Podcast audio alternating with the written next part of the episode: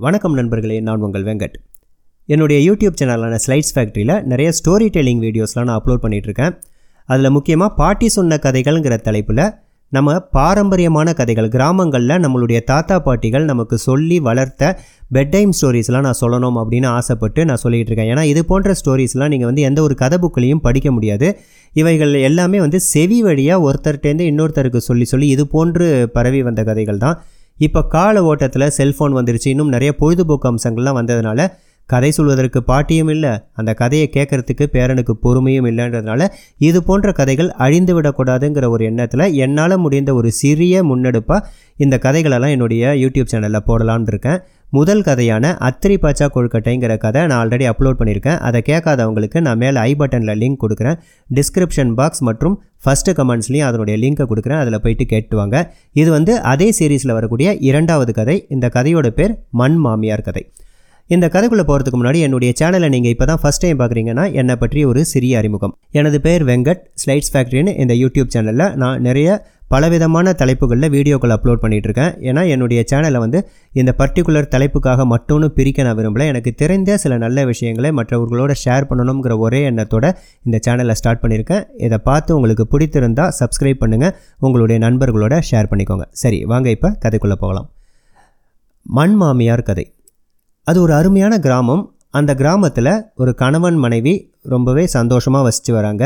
அந்த பெண் வந்து தன்னுடைய மாமியார் மேலே ரொம்பவே பாசமாக இருக்கா. ஏன்னா அந்த மாமியாரும் அவளை வந்து மருமகளாக பார்க்காம மகளாக பார்த்து ரொம்ப பாசமாக இருக்கிறதுனால மாமியாரை ரொம்ப பிடிச்சி போயிடுது. தன்னுடைய அம்மாவுக்கு ஈக்குவலாக மாமியாரையும் அவள் வந்து பார்த்துக்கிறா பத்திரமா.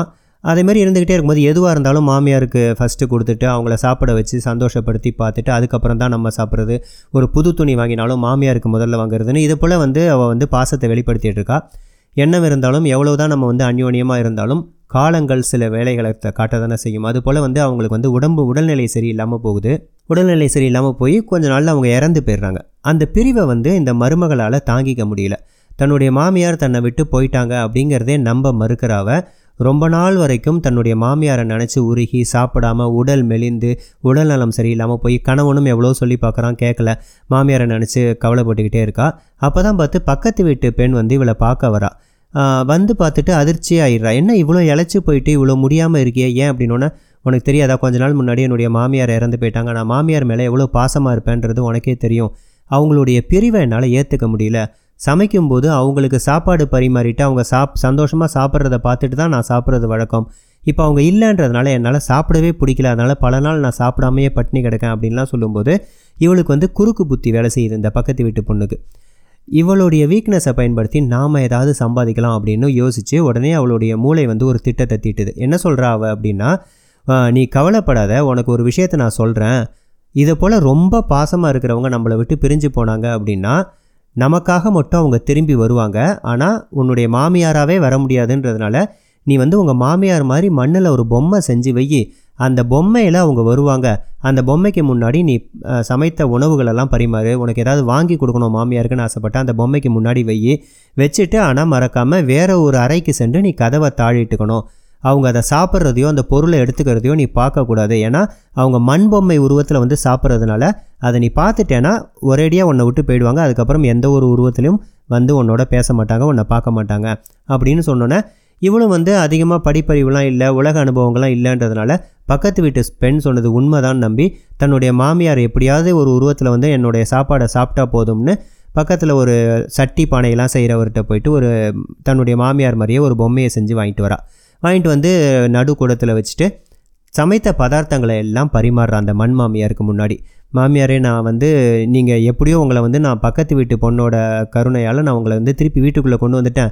நான் சமைத்த பதார்த்தங்களெல்லாம் இன்னிலேருந்து உங்களுக்கு பரிமாற போகிறேன் நீங்கள் சாப்பிடணும். இன்றைக்கி வந்து நான் நிறையா ஃபஸ்ட்டு நாளுன்றதுனால வடை பாயசத்தோட அமக்கலமாக சமைச்சிருக்கேன். நீங்கள் சாப்பிட்டு முடிச்சுட்டு எனக்கு வந்து ஏதாவது ஒரு சமிக்கை கொடுங்க நான் வந்து பாத்திரங்கள்லாம் எடுத்துகிட்டு போகிறேன் அதுக்கப்புறம் தான் நான் சாப்பிட்ணும். அதுக்கு முன்னாடி அந்த பொண்ணே சொல்லியிருப்பா. அதாவது நீ சம் சமைச்ச பொருளெல்லாம் வந்து அந்த சா சாப்பாடெல்லாம் வந்து அந்த மாமியாருக்கு முன்னாடி படைச்சிட்டு நீ பக்கத்து ரூமில் போய் கதவை சாத்திக்கோ. உன்னுடைய மாமியார் சாப்பிட்டு முடித்தோன்னே கையை தட்டுவாங்க. அந்த கை தட்டக்கூடிய ஓசை கேட்டோன்னே நீ கொஞ்ச நேரத்தில் ஒரு ரெண்டு நிமிஷத்தில் நீ வெளியில் வந்த அப்படின்னா அவங்க சாப்பிட்டு முடிச்சிருப்பாங்க அப்படின்னு அவளே சொல்லியிருப்பாள் அதனால் அவள் வந்து பக்கத்து அறையில் போய் கதவை சாத்திக்கிட்டு மாமியாரோட கைத்தட்டலுக்காக காத்துட்ருப்பாள் அங்கே பாத்திரங்கள்லாம் உருள ச உருள்ற சத்தம் கேட்கும் உடனே அவளுக்கு சந்தோஷமாக இருக்கும் மாமியார் சாப்பிட்டுட்டு இருக்காங்க அப்படின்னு. ஆனால் இங்கே என்ன நடக்கும் அப்படின்னா பக்கத்து வீட்டிலேருந்து அந்த பொண்ணு வந்துடுவா ஏன்னா இந்த வீட்டுக்கும் பக்கத்து வீட்டுக்கும் ஒரே ஒரு மெல்லிசான சவுறு தான் தடுத்துட்டு இருக்கோன்றதுனால மாமியாரே நீங்கள் சாப்பிடுங்க அப்படின்னு இவ சொன்னது எல்லாத்தையும் காதில் வாங்கிட்டு இருப்பா. அதனால் உடனே வந்துட்டு அவள் ஒரு பெரிய பாத்திரம் எடுத்துக்கிட்டு வந்து தயாராக எடுத்துக்கிட்டு எடுத்து வச்சுருந்த பாத்திரத்தெல்லாம் எடுத்துகிட்டு வந்து அந்த சாப்பாடு எல்லாத்தையும் எடுத்துக்கிட்டு அவள் வீட்டுக்கு போயிடுவாள் போகிறதுக்கு முன்னாடி கையை தட்டிட்டு ஓடிடுவா. உடனே பக்கத்து அறையில் காத்துக்கிட்டு இருந்த மருமக வந்து தன்னுடைய மாமியார் தான் சாப்பிட்டுட்டு கை தட்டுறாங்க அப்படின்னு நினச்சி கதவை திறந்துக்கிட்டு வெளியில் வந்த பார்த்தா அந்த பாத்திரங்கள் எல்லாம் காலியாக இருக்கும். இவள் போகும்போதே ரொம்ப புத்திசாலித்தனமாக அந்த சாப்பாடுலேருந்து ஒரு நாலஞ்சு பருக்கையை வந்து அந்த மண் பொம்மையோட வாயில் வச்சுட்டு போயிருப்பாள் அதை பார்த்து இவன் ரொம்ப சந்தோஷமாயிடுவா. நம்ம மாமியார் தான் வந்து சாப்பிட்ருக்காங்க அப்படின்ட்டு இவளும் டெய்லி அந்த மாமியாருக்கு பரிமாறுறதும் அந்த சாப்பாடை வந்து பக்கத்து வீட்டு பொண்ணு எடுத்துகிட்டு போகிறதும் நடந்துக்கிட்டே இருக்கும். இதெல்லாம் அவளுடைய கணவருக்கு தெரியலையா அப்படின்னா அவளுடைய கணவர் வந்து காலையிலேயே வந்து சாப்பிட்டுட்டு வேலைக்கு போயிடுவார். இவளும் வந்து மாமியாரை பற்றி ஏதாவது சொன்னால் மா நம்மளுடைய கணவர் திட்டுவாரோன்னு பயந்துக்கிட்டு சொல்லாமே இருக்கா.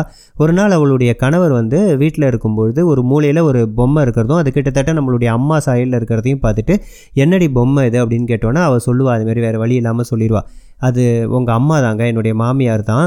அவங்களுடைய பிரிவை என்னால் தாங்கிக்க முடியலன்னு நான் சொல்லி அழுதேன் பக்கத்து வீட்டு பொண்ணுக்கிட்ட அவள் தான் இந்த யோசனையை சொன்னான் அவள் சொன்ன அந்த நல்ல விஷயத்தால் இப்போ உங்கள் அம்மா டெய்லி வந்து சாப்பிட்டுக்கிட்டு இருக்காங்க என் கையால். அவங்க அம்மாவுக்கு நான் சாப்பாடு போட்டுட்டு இருக்கேன். அப்படின்னோடனே இவனுக்கு ஒன்றுமே புரியாது. என்னது? இறந்து போனவங்களுக்கு நீ எப்படி சாப்பாடு போட முடியும்? அப்படின்னோடனே இல்லைங்க அவங்க டெய்லி வந்து சாப்பிட்டுட்டு கை தட்டுவாங்க.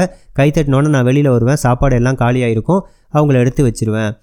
அப்படின்னோடனே இவனுக்கு எல்லாமே புரிஞ்சிடும் பக்கத்து வீட்டு பொண்ணு தான் ஏதோ சதி பண்ணுறா அப்படின்ட்டு சரி ஓகே நீ சாப்பாடு போடுறியா? சந்தோஷம் அப்படின்னு சொல்லிட்டு விட்டுருவான். மறுநாள் வந்து வேலைக்கு போகிற மாதிரி போயிட்டு பின்பக்கம் வழியாக வீட்டுக்குள்ளேயே நுழைஞ்சு பரன் மேலே ஏறி உட்காந்துக்குவான் மேலே பத்தாயிரத்து மேலே.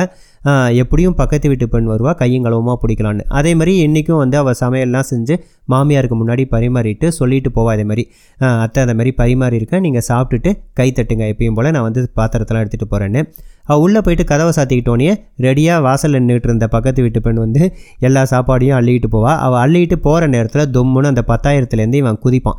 இன்னொன்று அந்த வீட்டுக்காரர் வந்து யாருமே இருக்க மாட்டாங்கன்னு நினச்சி வந்தால் இவர் வந்து குதிக்கிறாருன்ட்டு குதிச்சதோடு எல்லாமே அவன் ஓடி போயிட்டு அவளை பிடிச்சி அடி அடின்னு அடிச்சிருவான். பக்கத்தில் கதவை சாத்திக்கிட்டு இருந்த தன்னுடைய மனைவியும் கதவை திறந்து கூட்டிகிட்டு வந்து தினமும் இவ தான் வந்து அந்த சாப்பாடு எல்லாத்தையும் எடுத்துகிட்டு போகிறா இதை தவிர நீ என்னென்னலாம் மாமியாருக்கு வாங்கி கொடுத்தியோ அது எல்லாத்தையும் இவ தான் எடுத்து அனுபவிச்சுக்கிட்டு இருக்கா நீ இந்த மாதிரி ஏமாந்தியை உன்ன மாதிரி ஒரு ஏமாளி இந்த உலகத்திலே நான் பார்க்க முடியாது அப்படின்னு சொல்லிட்டு அவன் இந்த பக்கத்து வீட்டு பொம்பளை அடித்து விரட்டிட்டு தன்னுடைய மனைவியும் ரொம்ப அடிச்சிருவான். அடித்து துன்புறுத்தி நீ இனிமேல் வீட்டில் இருக்காத வெளி உலகத்தை தெரிஞ்சுட்டு வந்தால் தான் நீ வந்து உருப்பிடுவ அப்படின்னு அந் இந்த அவன் மாமியார் பொம்மையும் எடுத்துகிட்டு போ அப்படின்னு சொல்லி அந்த மண் மாமியார் பொம்மையும் அவள் கையிலேயே கொடுத்து வீட்டை விட்டு விரட்டி விட்டுருவான். இவன் எங்கே போகிறதுன்னு தெரியாமல் நடந்து இப்படியே போயிட்டுருப்பா. சாயந்தரம் ஆகிடும் ஒரு காடு வரும். பயங்கர காட்டை தாண்டி போயிட்டுருப்பா. இவன் எங்கே போகிறதுன்னு தெரியலையேன்னு மாமியார்கிட்ட வேற புலம்பிகிட்டு இருப்பா உங்களுக்கு சாப்பாடு போட்டது ஒரு குத்தமாக இதுமாரி என்னை வந்து ரோட்டில் அடித்து விரட்டிட்டாரே அவங்க பிள்ளைன்னு சொல்லிட்டே இருக்கும்போது இருட்டிடும் இவளுக்கு பயமாயிடும். காட்டில் வந்து இந்த இருட்டில் நடக்க வேண்டாம் அப்படின்னு பக்கத்தில் இருந்த ஒரு மரத்து மேலே ஏறி பதுங்கிப்பா. ஒரு பெரிய கிளையில அந்த இன்றைக்கி இரவு பொழுது இங்கே கழிக்கலாம். காலையில் எழுந்திரிச்சு நம்ம எங்கேயாவது போகலான்னு சொல்லிட்டு அவள் படுத்திருப்பாள் கொஞ்ச நேரத்தில் அசந்து தூங்கி போயிடுவா. அப்போ வந்து என்ன ஆகும்னா அந்த பக்கமாக வந்த திருடர்கள் ஒரு நாலு பேர் வந்து தான் திருடி கொண்டு வந்த பொருள்களெல்லாம் அந்த மரத்துக்கு கீழே உட்காந்து பங்கு பிரிச்சுக்குவாங்க. எல்லாரும் சமம் சம விகிதத்தில் பங்கு பிரிச்சுக்கிட்டே இருக்கும்போது இவன் நல்லா தூங்கிட்டு இருப்பா. இவன் கையில் இருந்த அந்த மாமியார் பொம்மை மண் பொம்மை தொப்புன்னு கீழே விழும். அந்த இருட்டில் என்ன பொருள் விழுந்துச்சுன்னு அவங்களுக்கு தெரியாத. அந்த திருடர்களுக்கு ஏதோ தொப்புன்னு விழுந்தோன்னே இவங்க பயந்து போயிட்டு அலறி அடிச்சுட்டு அந்த இடத்த விட்டு ஓடிடுவாங்க. பொருளெல்லாம் அப்படியே போட்டுட்டு ஓடிடுவாங்க. காலையில் பொழுது விடிஞ்சு இவன் வந்து பொம்மையை காணுமேன்னு தேடி கீழே பார்க்கும்போது பொம்மை கீழே விழுந்திருக்கும். அவளும் இறங்கி வருவா. ஸோ அந்த பொம்மையை சுற்றி நிறையா தங்கம் வைரம் காசுகள் பணம் எல்லாமே இருக்கும் மூட்டை மூட்டையாக அதை பார்த்து இவன் சந்தோஷப்பட்டுருவா. உங்களுக்கு நான் சாப்பாடு போட்டது பொறுக்காமல் என்னை அடித்து விரட்டினாரு. அதுக்கு பதிலாக நீங்கள் வந்து உங்கள் பிள்ளைக்கு நிறைய சம்பாதிச்சு கொடுத்துருக்கீங்க. இது எல்லாமே உங்களுடைய கருணை தான் அப்படின்னா அதை எல்லாத்தையும் ஒரு பெரிய வேட்டியில் மூட்டையாக கட்டிக்கிட்டு தன்னுடைய மாமியார் பொம்மையும் எடுத்துக்கிட்டு திரும்பி வீட்டுக்கு போயிட்டு இந்த பாருங்கள் உங்கள் அம்மா சாப்பிட்றத நீங்கள் நம்பாமல் அடித்து விரட்டினீங்க இல்லையா? இப்போ இவங்க பாருங்கள் உங்களுக்கு நிறைய பொண்ணும் பொருளும் சம்பாதிச்சு கொடுத்துருக்காங்கன்னு நடுக்கூடத்தில் அந்த வேட்டியை பிரித்து அதுக்குள்ளே இருக்கக்கூடிய காசு எல்லாத்தையும் காமிப்பா அது வந்து திருடன் வந்து போட்டுட்டு போனதுன்றது யாருக்குமே தெரியாது. இவனும் வந்து எங்கேயோ போய் நல்லா நம்ம வந்து இவ்வளோ நாளாக நீ பண்ணின தண்ட செலவுக்கெல்லாம் நீ ஏதோ சம்பாதிச்சு கொண்டு வந்திருக்க அப்படின்னு சந்தோஷப்பட்டு வீட்டில் சேர்த்துக்குவான். ஆனால் இந்த கான்வர்சேஷன் எல்லாத்தையுமே வந்து அடு அடுத்த வீட்டில் இருக்கக்கூடிய அவள் கேட்டுக்கிட்டே இருப்பாள் ஏன்னா அவளுடைய எண்ணமே வந்து இந்த வீட்டை நோட்டம் வர்றது தான் அடித்து விரட்டினவ திரும்பி வந்துட்டாளேன்னு இவள் வந்து உன்னிப்பாக கேட்க ஆரம்பித்தோன்னே இது எல்லாம் காட்டில் போயிட்டு இவள் சம்பாதிச்சிட்டு வந்திருக்கா? நாமளும் அதே மாதிரி இன்றைக்கி சம்பாதிக்கணும் அப்படின்னு தன்னுடைய கணவர்கிட்ட கூட சொல்லாமல் சாயந்தரம் கிளம்பிடுவா கையில் ஒரு பொம்மையும் எடுத்துகிட்டு கிளம்புவா.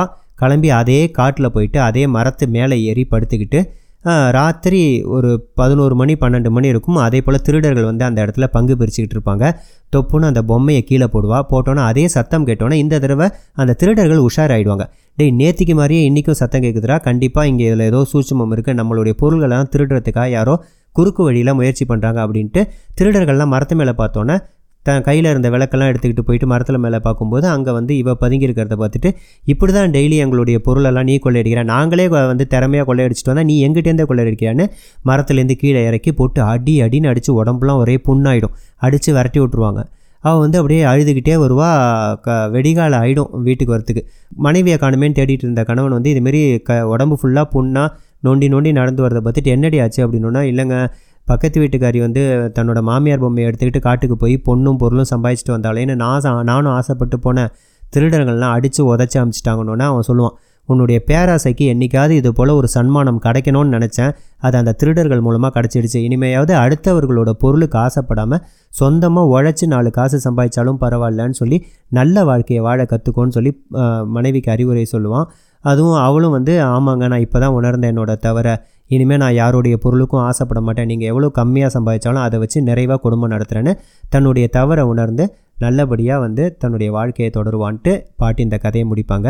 இந்த கதை உங்களுக்கும் ஒரு நல்ல நீதி போதனை கதையாக அமைந்திருக்கும். ஏன்னா அடுத்தவர்களுடைய பொருளுக்கு ஆசைப்படாமல் அடுத்தவர்களுடைய பதவிக்கு வந்து குறுக்கு வழியில் நம்ம போகணும்னு நினைக்காம நேர்மையாக வாழணுங்கிறத சொன்ன இந்த அருமையான ஒரு கிராமத்து பாட்டி சொன்ன கதையோட இந்த கதையை நான் முடிச்சுக்கிறேன். மீண்டும் ஒரு அடுத்த நல்ல கதையோடு உங்களை சந்திக்கும் வரை உங்களிடமிருந்து விடைபெறுவது உங்கள் வெங்கட். தேங்க்ஸ் ஃபார் வாட்சிங்